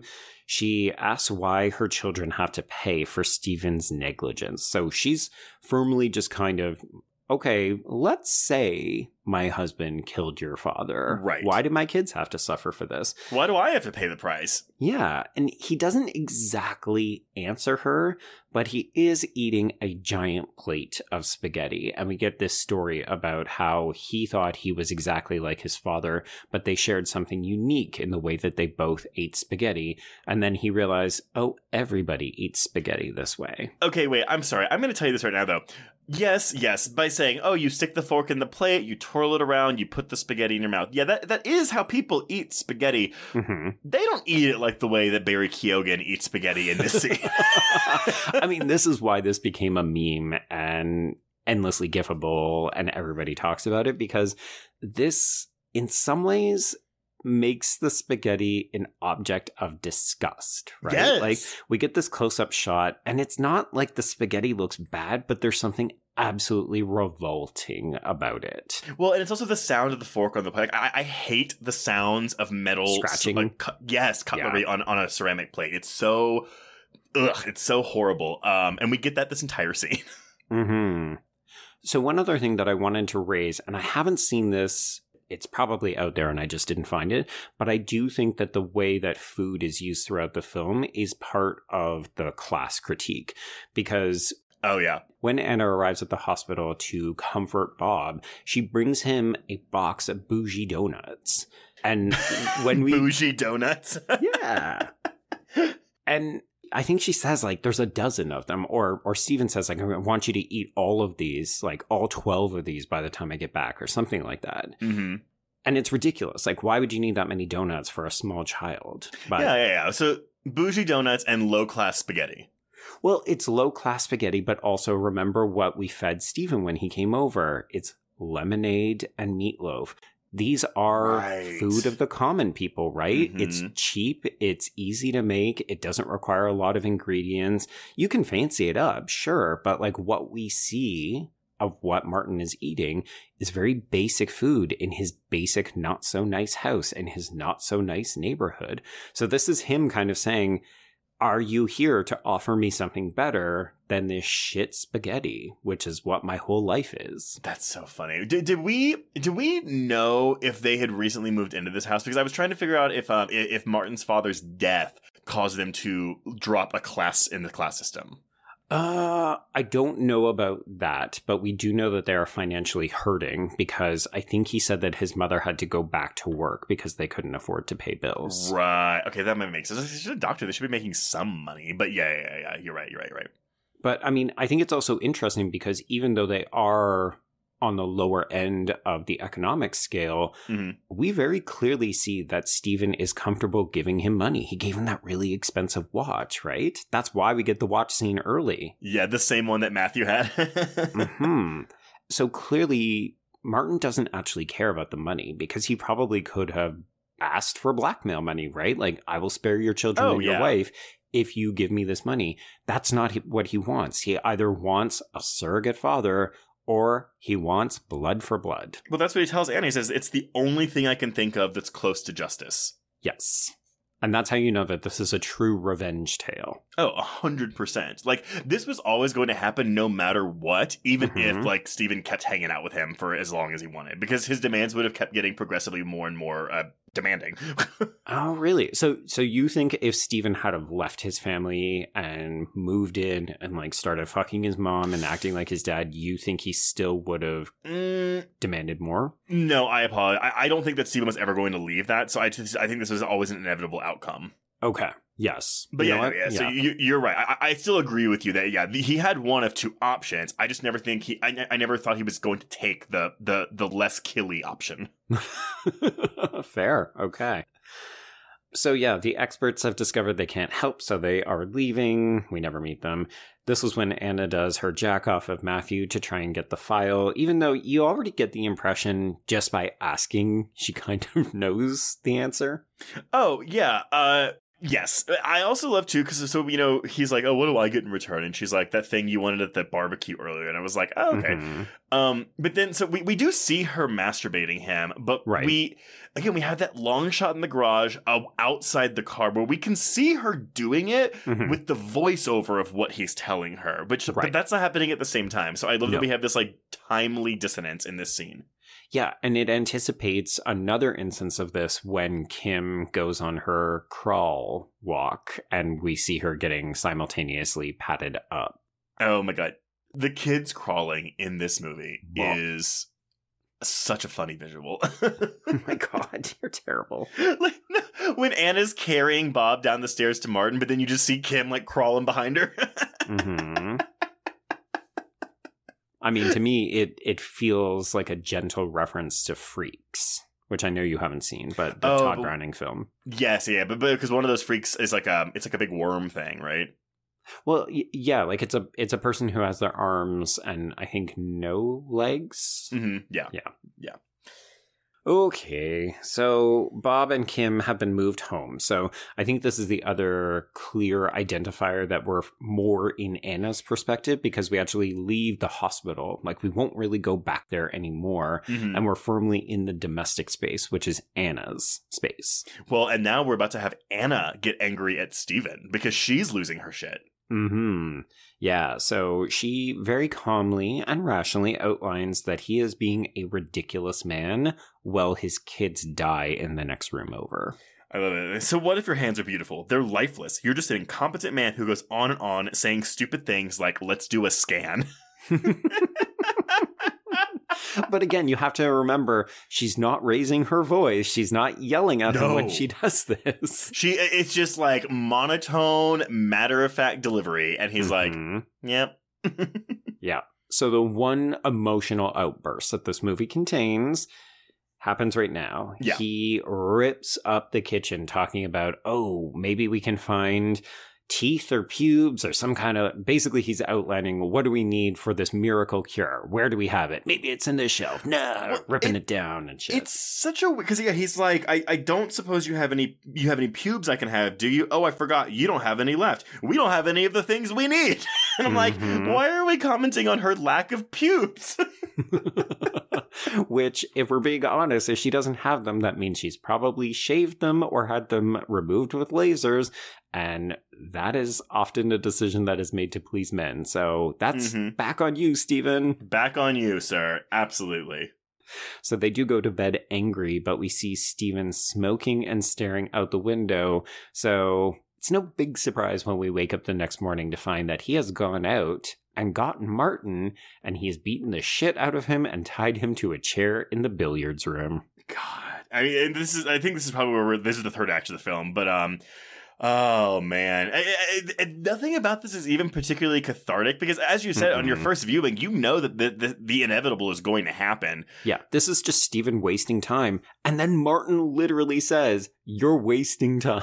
Yeah, it's like, oh, you're gonna shoot me, and you're gonna say, how come I only shot one person, but four people are dead? hmm Oh, I love that line. Oh, it's so good. Uh, well, and the the bite for a bite. Yes, exactly. So he bites Stephen and then he bites himself to say, Oh, look, here, I'm showing you what the metaphor is. It's even. Like we're even now, right? hmm Stephen still doesn't get it. he he he is an idiot man. Yeah, so uh, he very nearly shoots Martin and is only stopped because Anna kind of rushes in. And this is when Bob decides, you know what? He wants to be more like Steven. So he cuts his hair and he says, I don't want to be like mom. I want to be a cardiologist like you because I like the way that you do Okay. things. okay, okay, wait, wait, wait, wait. We didn't mention this earlier because one of the, his chore for the house is watering the plants, and so Mhm. he cuts his hair. He's showing off to his dad, and then after the conversation, he goes, "Okay, I'm gonna go water the plants now," and he starts crawling as if he's gonna go Yeah. water these plants.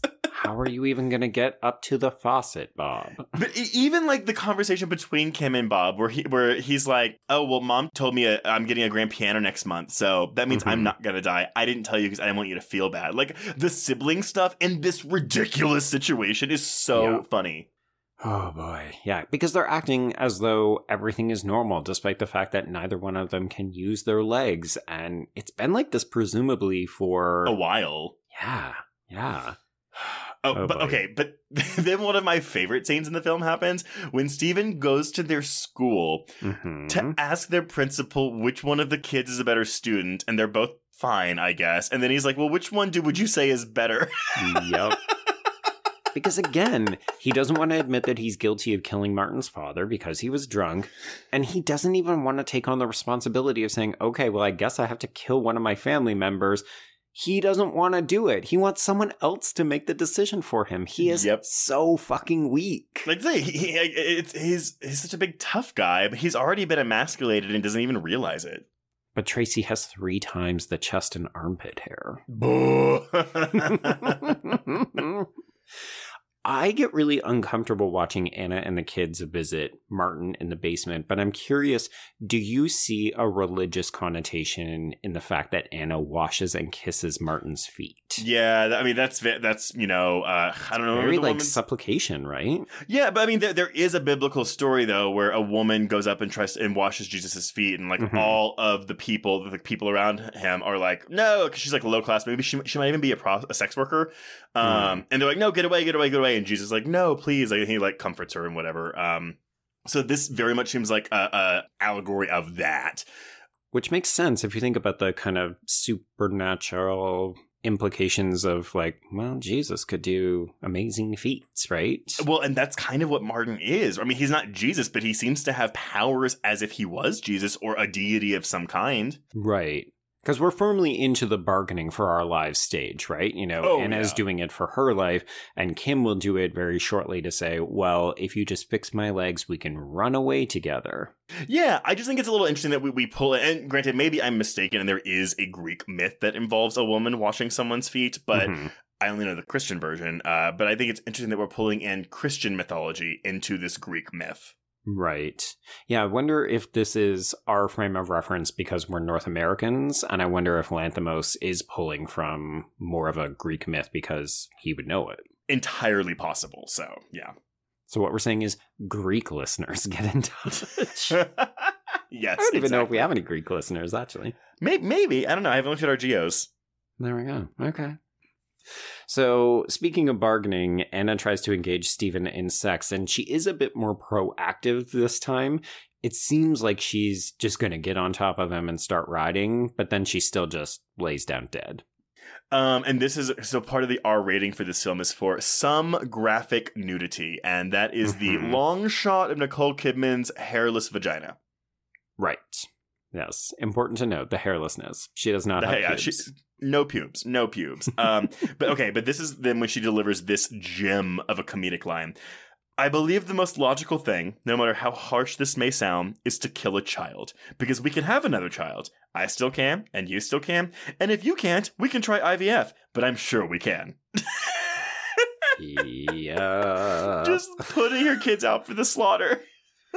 It is wild. I love the fact that she never says, Well, you could kill me. As a mother, I'm willing to die for my children, and that would allow them to grow up and live happy, fulfilling lives. It's like, Well, which of the two kids do you want to kill? But that's again, that's going into her privilege, right? Like, even though we love Yeah. Nicole Kidman and we love her in this role, like she's still a privileged, rich white bitch. And Oh, sure. Mm-hmm. I, I, I'm just curious again, like for all my mothers out there, what do you turn on Anna in this moment? right. Yeah. I don't know. Hmm. I don't know. I mean, wild. personally, I, I'm I'm endeared to her in this moment, but I I, I can of imagine some people. I know. I imagine some people are like, uh, no, no, no, no, no, no, no, mother. It's Nicole Kidman playing against type, being a bit of a bitch. Of course you love Yeah. her. Let's kill our children. That's fine. Let's kill him if they don't run away first. Yeah. So we get this Oof. kind of dual perspective as Kim begs Martin to help her. And then when that doesn't work, we see that she has taken off down the street solely on her arm. So I love that we don't necessarily focus on this. As you said, this film isn't particularly gory. My imagination is working overtime on how meatloafy her arms and legs would look Yeah. after this. Yeah, I, I absolutely have in all caps in my notes. LOL, then she tries to crawl away from home. God, I can't believe you would be laughing at this. I was horrified. this is so funny. It is so Oh, funny. No, it's awful.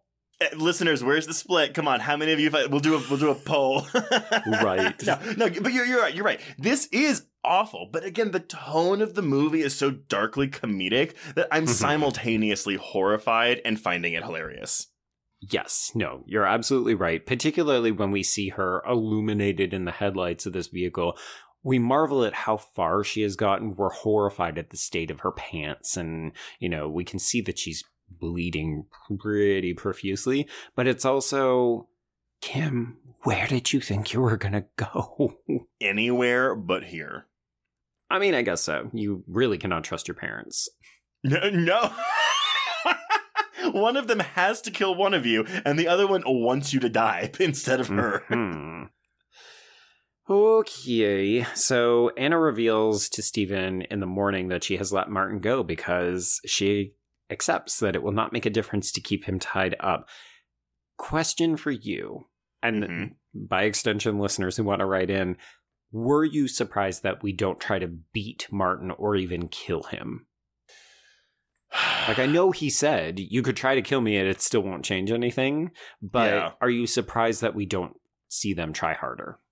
Not necessarily because I, do, I, I, I think maybe that is the cathartic moment, and because this movie lacks a lot of catharsis, I wasn't necessarily thinking that we were going to get that because that that would be Mhm. too like of an easy way out if we did. Yeah. I find by this point in the film, you know, when we discover Martin down in the basement and he's all bloodied, I remember initially thinking, oh, okay, we're going to try to beat him out of this so that we undo this curse or whatever. And then almost as quickly realize, nope, this is inevitable. This has to happen. It's just a question of which of the three is going to go. Yeah, exactly, exactly. Um, but this is again more bargaining because we have um Kim who's like, "Mom, did you tell Dad about that time that I yelled at you in the hospital?"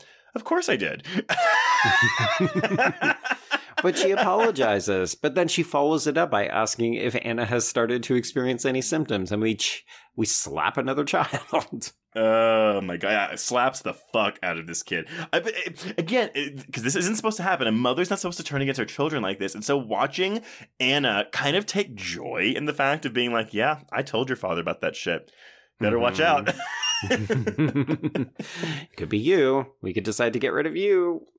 uh, So the film really begins to enter its last act because Bob has entered the fourth and final stage. He begins to bleed from his eyes, and this looks as good, I would argue, as Let the Right One In. Uh, a hundred percent. Um, because it's you, the way it's right. We just have Bob sitting in a wheelchair, and we see his eyes get redder and redder and redder, which I have to Mhm. assume is some digital work. I, I I don't. think so, but it looks it looks flawless. It looks Oh, yeah. It looks very, very good. And then yeah, then his eyes just start bleeding, and we get kind of a tender moment between him and Steven as Steven wipes his eyes, but it's also the moment where Steven realizes, "Fuck, I gotta shoot someone. We gotta act. Yeah. yeah, we gotta do something, or or else Bob will die because what what did uh? It's hours after the eyes start bleeding is when that person will die. Yeah. Yeah. We've entered kind of apocalyptic territory. You don't have long to act anymore. Mhm. So Anna decides she's going to put on the black dress that Steven really likes. And you think, oh, is she going? Oh, fuck, she's going to a funeral. Oh yeah, the, the the line Steven, where are the children is chilling. hmm And where are they? But duct taped and gagged in the living room along with her. So we've got the three of them at different vantage points around the room. Steven puts on some kind of, I think, ski mask that covers his vision. He's got the rifle, and Trace, he just starts spinning. Okay, so uh, this is horrifying. Like, uh, uh, Lanthimos drags us out as long as he can because we have to Mhm. go through two misses before he finally hits one of them. Yeah. But the visual of Colin Farrell just spinning, I think it's a, it's a wide shot, just spinning around with this rifle is Mhm. so silly. it's very silly and every time he misses you just think well why can't you make a decision? You know we we see them all flinch or jump every time he misses because you can tell that they're waiting to know whether or not they're going to die here. But you're right the visual image of him spinning is so absurd it's so ridiculous this is all so stupid yes, it, it, love it is. it. but and, and even so, after the two misses, the third turn before he hits Bob, that spin seems to take forever, Forever. before he pulls Yeah. the trigger. And so again, like even going back to your first viewing here, it's like yeah, it's not really a matter of like is he going to do it? It's the Uh-huh. way in which it unfolds that is so like Yes. tense for me. Hmm. Yeah. Yeah. And then we see, you know, we we kind of hold on Bob, and because Bob has already been bleeding from the eyes, it's almost hard to notice that he's the one who's been shot until you see the blood start to run from under the pillowcase. Which, of course, yeah, we should also note that they've basically been like Guantanamoed with pillowcases, Yeah. so none of them have to look at him. But yeah, we see the blood seeping from under the pillowcase, and we know, of course, we Bob killed the dead. youngest one. I, right, like uh, in, in the movie filled with taboos, what, what, why, why Mhm. wouldn't we kill the youngest child in the room? I mean, admittedly, he was the sickest, but uh, no, it's horrible. That's some analogic right there. Well, he's already Right? dying. He's the most sick. Let's just get rid of him. Uh, yeah, I, I love this climactic scene. But yeah, if you were expecting more closure from the film, we're not really going to get that. No, because the other fun thing is that there's basically no more dialogue in this movie. So we Yeah. transition to it can only be a couple days later because Martin still has the bruises from where Steven beat the shit out of him. But we're in the diner. We've got the three surviving members of the family eating silently. And we just kind of do this slow motion look at each other as Martin walks in and he's sipping water, looking at them. They get up. You can tell that Kim still wants to fuck Martin, which is deranged. Yeah, no, no. Kim looks very longingly at him. Anna gives, like, shoots him daggers. Yes, I, I literally put that in my notes. Oh, good. Yeah, and and it's really, you know, I think the kind of final images that we see are just Martin and Steven kind of looking at each other as the family exits out of this diner and that is it. That's the movie. Like Yeah. life will continue because we have reset the scales. Martin got what he wanted, he's satisfied and they will not try to come after him and get revenge because it is done. yeah, I, I think this is the most poetic ending the movie could have had. It, it is not satisfying in the sense No. of, like, like you want Martin to get his. No. Mhm. Um, No. But again, going with the rules of Greek mythology, an eye for an eye, here we go. The debt has been paid. Yeah. Yeah, this isn't Titus. We don't we don't get that kind of like feel good oh shit. This is just oh, okay, I guess what was promised has been delivered and now everyone has to live with it. And maybe that's a bit deflating, but it does really work for me. I, I still, even on a rewatch, this movie held up for me. It is still a solid five out of five. Yeah, I think if you've gotten to this point in the film, it feels like the only logical way it could have ended. I don't think any other ending would have worked. Right. So, so this went up for you on a second viewing, then. It did, yeah. I had this at about a two and a half and it went up to a four. Oh, look at you! It's called Growth Trace. Look it up.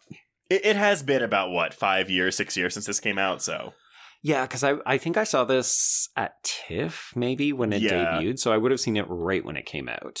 yeah, exactly. And you know, festival fever, seeing a bunch of movies, sandwiched in between a bunch of films. This is not an easy film to watch, especially if you're already feeling um fatigued.